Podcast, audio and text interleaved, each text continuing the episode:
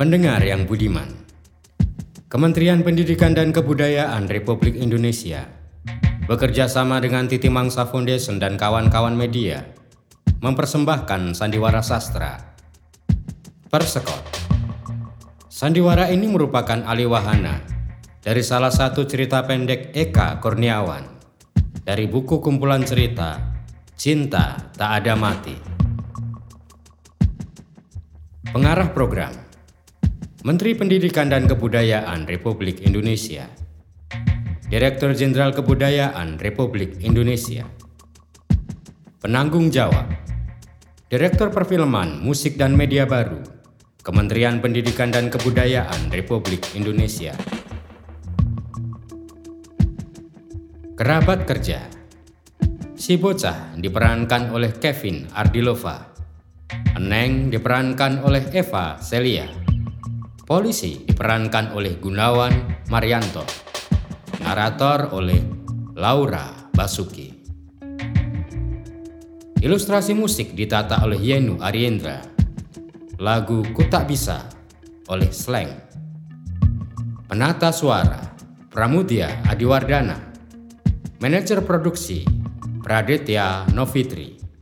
Manajer pasca produksi Amerta Kusuma. Produser Happy Salma dan Yulia Evina Bara. Ali Wahana dan sutradara Gunawan Marianto.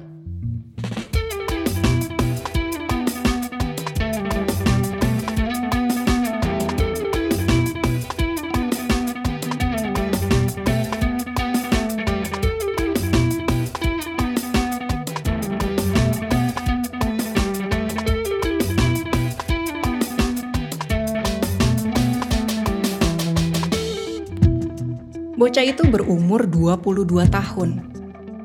Atau mungkin kurang.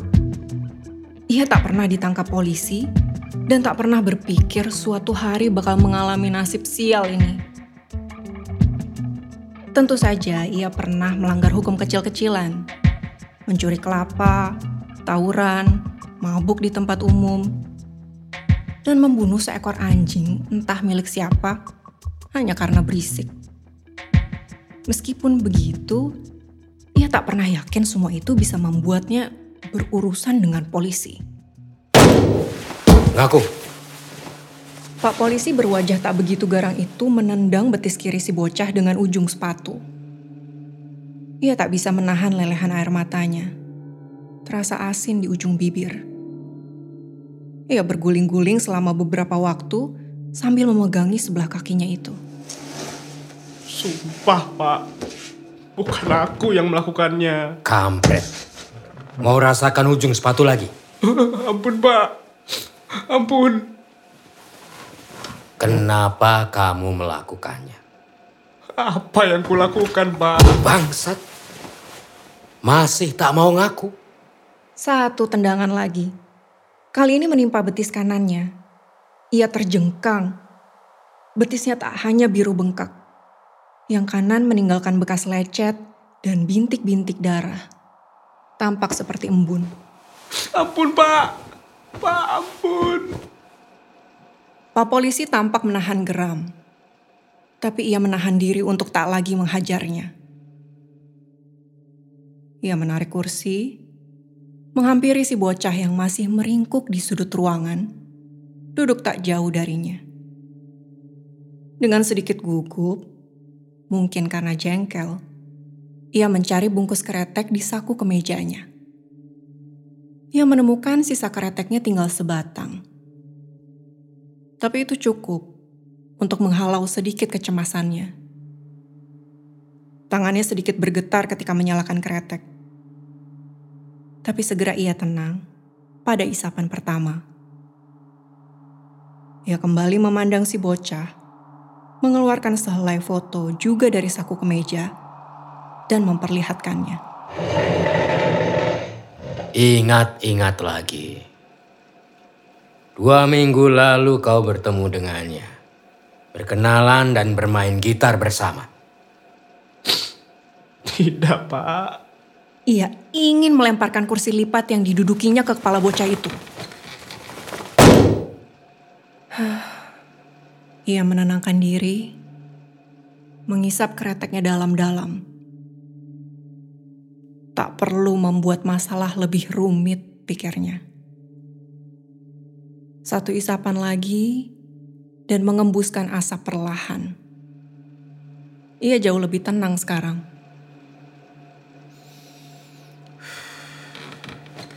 Kau selalu tidur di terminal, bocah. Kau tak mau ngaku yang itu. Si bocah masih mewek. Mengusap air mata yang menggenang di ujung hidungnya. Bercampur ingus dengan lengan kemejanya. Iya pak.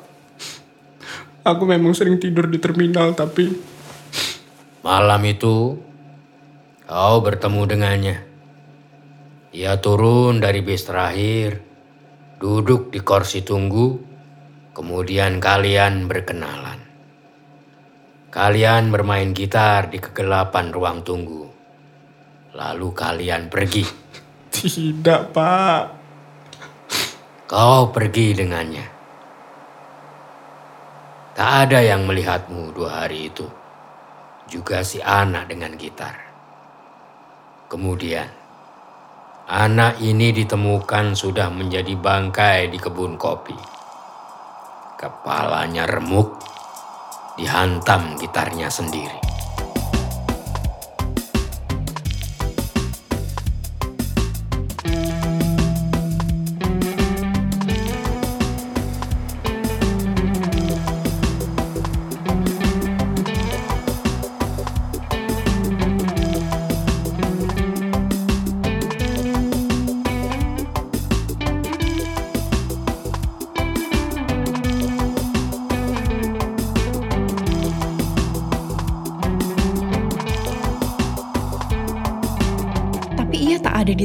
Malam itu. Dan dua malam berikutnya. Apalagi bertemu dengan anak yang turun dari bus terakhir menenteng gitar. Ia yakin mengenai hal itu, sebab ia tahu di mana dirinya berada di malam-malam tersebut. Awalnya, ia memang berada di sana, hampir jam 10. Bus terakhir belum muncul. Eneng datang menghampirinya, duduk di sampingnya, membagi kretek miliknya. Kadang-kadang mereka memang ngobrol. Mereka sudah berteman lama. Masuk SD yang sama, kemudian masuk SMP yang juga sama, sebelum jebol dari SMA di waktu yang berbeda. Eneng dikeluarkan dari sekolah karena bunting sementara dirinya keluar dari sekolah karena dua kali tidak naik kelas. Dan lama-lama merasa tak punya harapan untuk lulus. Mereka masih sering bertemu di terminal bus. Ia mengamen dengan gitar kopong, sementara Neng kadang datang untuk menagih piutang dari kondektur, supir, pedagang asong, dan tukang beca. Kadang Neng datang juga untuk mencari lakinya, yang duduk setengah mabuk di ujung terminal. Lelaki yang telah membuat jebol keperawanannya sebelum sekolahnya. Gimana makmu? Aku sudah lama gak ketemu. Korengnya kambuh. Sekujur kaki dan tangan. Ya kau tahu lah. Dulu Kau pernah bikin lagu tentang koreng di tangan dan kaki. Aku masih ingat. Um, uh, garuk-garuk sampai bled mampus. Geruk-geruk sampai bledus. masih ingat saja kau? Ya, masih lah. Kau pinjam gitar pas selamat guru kesenian. Lalu di belakang kelas, kau mengarang deh lagu itu. iya, tapi itu bukan lagu buat emak. Dan sialnya sekarang malah penyakit itu datang ke emak.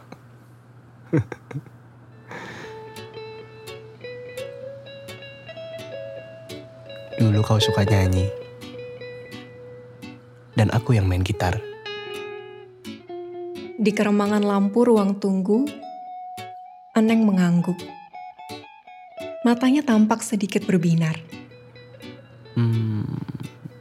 Mau nyanyi? Enggak, enggak. Kenapa? Malu.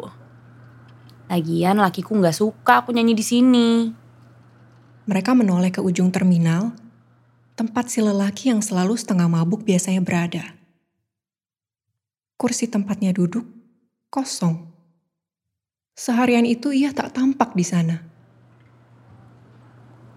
Tenang, lakiku lagi ke gunung. Ngurus jual beli 20 kerbau yang bermasalah di sana. Palingan lusa baru balik. Hmm, ya ya. Eh, dulu kita suka nyanyi bareng di kelas. Iya. Mungkin aku masih mau nyanyi kalau nggak ada orang. Ya kau kan tahu suaraku nggak bagus-bagus amat. Berdua saja begitu. Kenapa enggak? Aku masih suka ingat kita nyanyi berdua di kelas itu. Berdua aja. Yang lain pergi keluar, kita di belakang kelas. Kau tertawa mendengarkan suaraku yang gak ngepas. Tapi aku gak peduli. Mungkin kita bisa melakukannya lagi. Aku malu kalau di sini. Tapi kalau berdua, eh aku pernah lihat di film. Lelaki dan perempuan duduk di kursi. Eh bukan bukan di tempat tidur. Yang lelaki main gitar, yang perempuan menyandarkan kepalanya dan menyanyi. Aku sampai nangis lihat film itu. Kemudian keduanya terdiam. Bus terakhir seharusnya sudah muncul. Tapi sering kali juga terlambat datang. Kamu mau? Nyanyi seperti itu. Mau?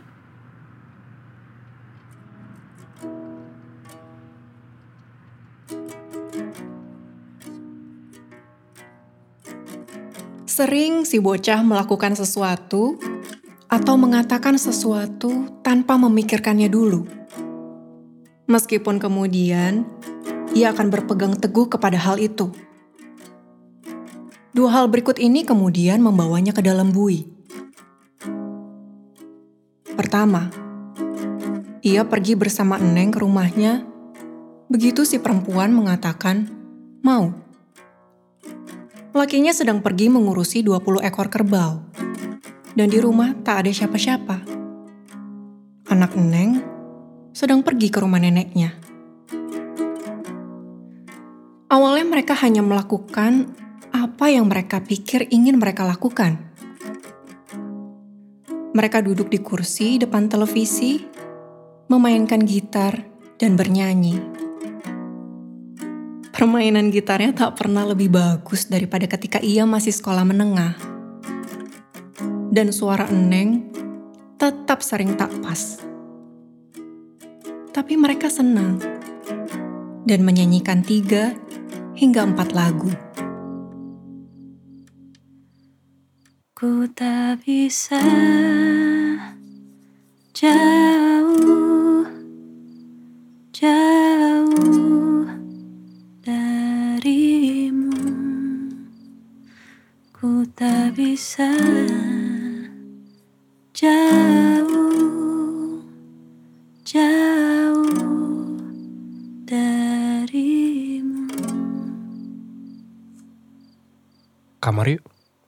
Mau ngapain? Ya, nyanyi-nyanyi lagi. Beneran cuma nyanyi. Iya nyanyi. Memangnya mau apa lagi? Kamu tuh nggak berubah ya dari dulu. Apanya yang gak berubah? Yang ngawurnya, nekatnya, nggak pernah mikir panjang gitu.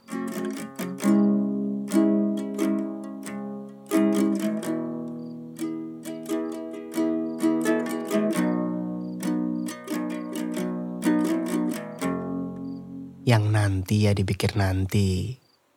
Hidup itu ibarat sungai. ngalir saja. Ya kan? Daripada kamu banyakan mikir tahu-tahu bunting. Kamu pikir aku gak nyesel? Hmm? Sampai hari ini aku masih nyesel tahu. Coba aku gak bunting. Mungkin hidupku gak seperti sekarang. Kamu enak, masih lontang lantung, tanpa tanggungan. Sudah.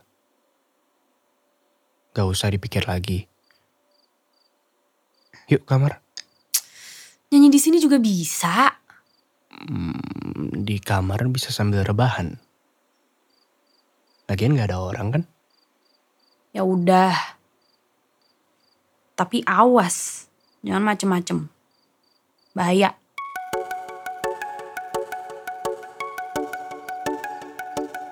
Mereka pun menuju ke kamar.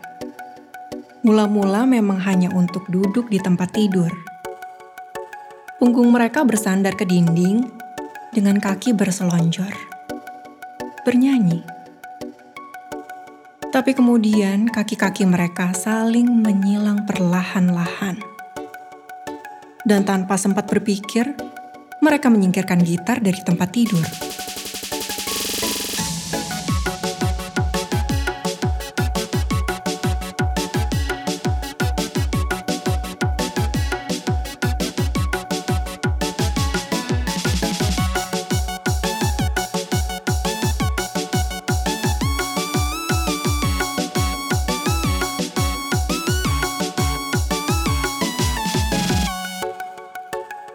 Kedua, setelah percintaan di malam pertama yang membuat mereka jengah selama beberapa waktu, si bocah mengatakan satu hal yang muncul di mulutnya, juga tanpa sempat memikirkannya.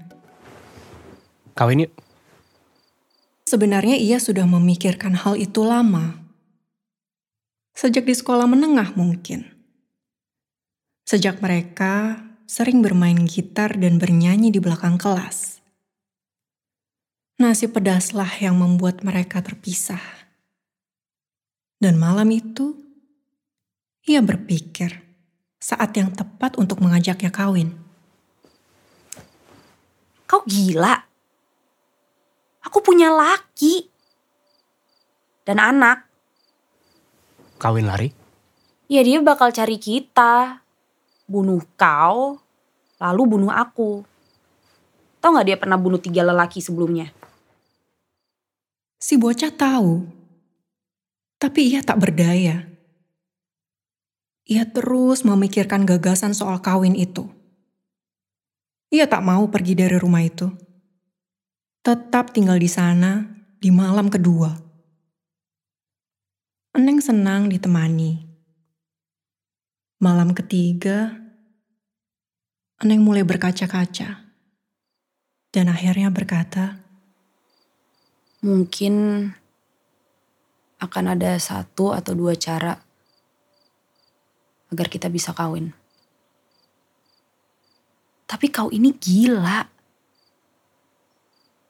Bener-bener gila. Dan kenapa baru sekarang sih ngomongnya? Dulu ditungguin gak ngomong-ngomong. Aku tuh tahu kamu suka sama aku.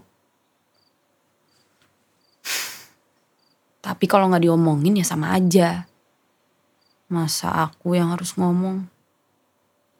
Giliran aku bunting, kamu diem aja. Nggak pergi. Iya, iya. Salahku. Sekarang aku akan menebusnya. Ayo kita kawin. Aku yakin akan ada cara buat kita kawin sekarang. Sebelum kita mengetahuinya, mendingan kau pergi. Lakiku akan balik sore ini.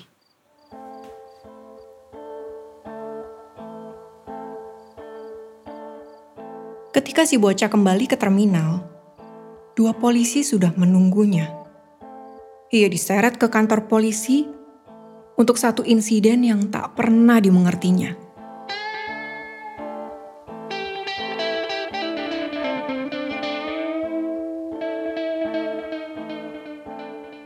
Umur 26. Hampir 27. Si bocah keluar dari penjara untuk pembunuhan yang tak dilakukannya. Entah siapa bajingan yang membunuh anak remaja itu, ia tak lagi peduli. Seharusnya dulu ia mengakui saja apa yang terjadi. Tapi seperti kata pepatah, nasi telah menjadi bubur. Lagi pula ia tak ingin Eneng menderita. Tak mau Eneng disiksa. Dan mungkin ia juga takut dirinya digorok.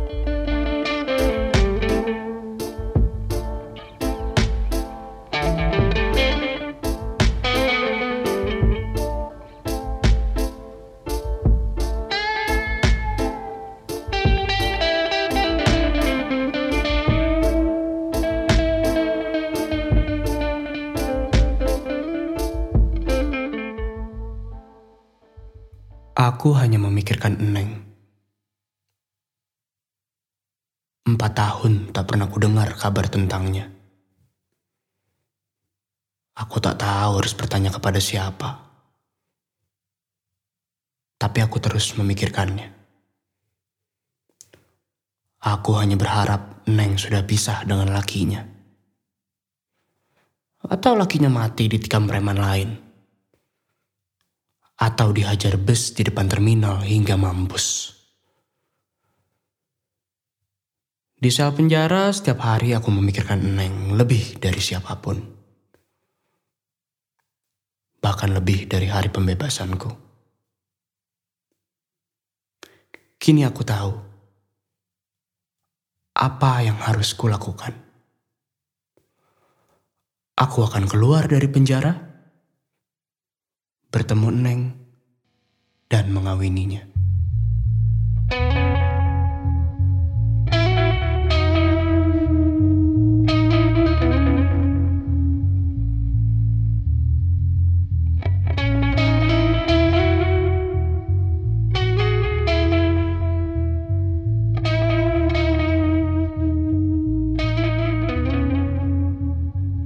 Di tangannya ia menenteng gitar Itulah temannya selama menjalani hari demi hari penghukuman.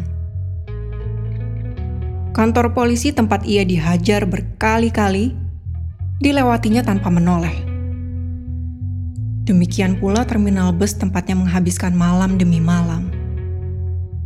Ia berjalan langsung ke rumah Eneng. Berdiri di depan pintu, ia mengetuk. Ia berharap Eneng akan membuka pintu mereka akan jengah sejenak, tapi ia akan segera memeluknya, erat, mencium bibirnya. Meskipun Eneng mungkin akan mendorongnya. Eneng tak muncul. Yang muncul dan membuka pintu rumah ternyata lakinya. Kau Ku dengar kau dibui. Si bocah tersenyum, menyodorkan tangan. Mereka berjabatan. Tentu saja mereka saling kenal. Sering berjumpa di terminal bus. Iya.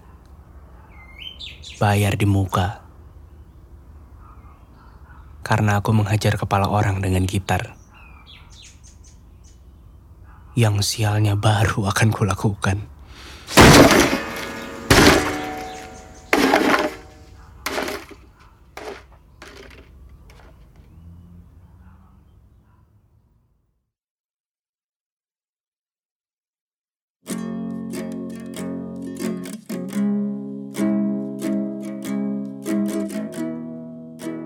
Selesai. Barangkali cerita ini selesai buat mereka berdua. Satu mati, satunya di penjara. Tapi tidak buatku. Ini awalan yang lebih buruk dari yang sudah-sudah. Tak ada persekot. Semuanya harus dibayar tuntas saat itu juga. Jika perlu, kamu harus bayar dengan nyawamu. Ku tak bisa jauh, jauh darimu. Ku tak bisa jauh, jauh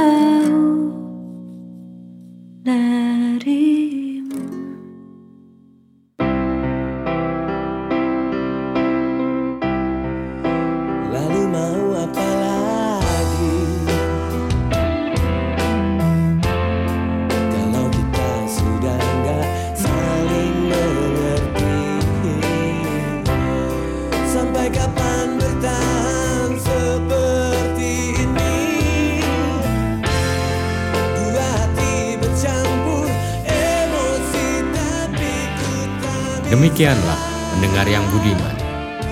Persekot. Aliwahana dari cerita pendek karya Eka Kurniawan. Sampai bertemu di lain kesempatan.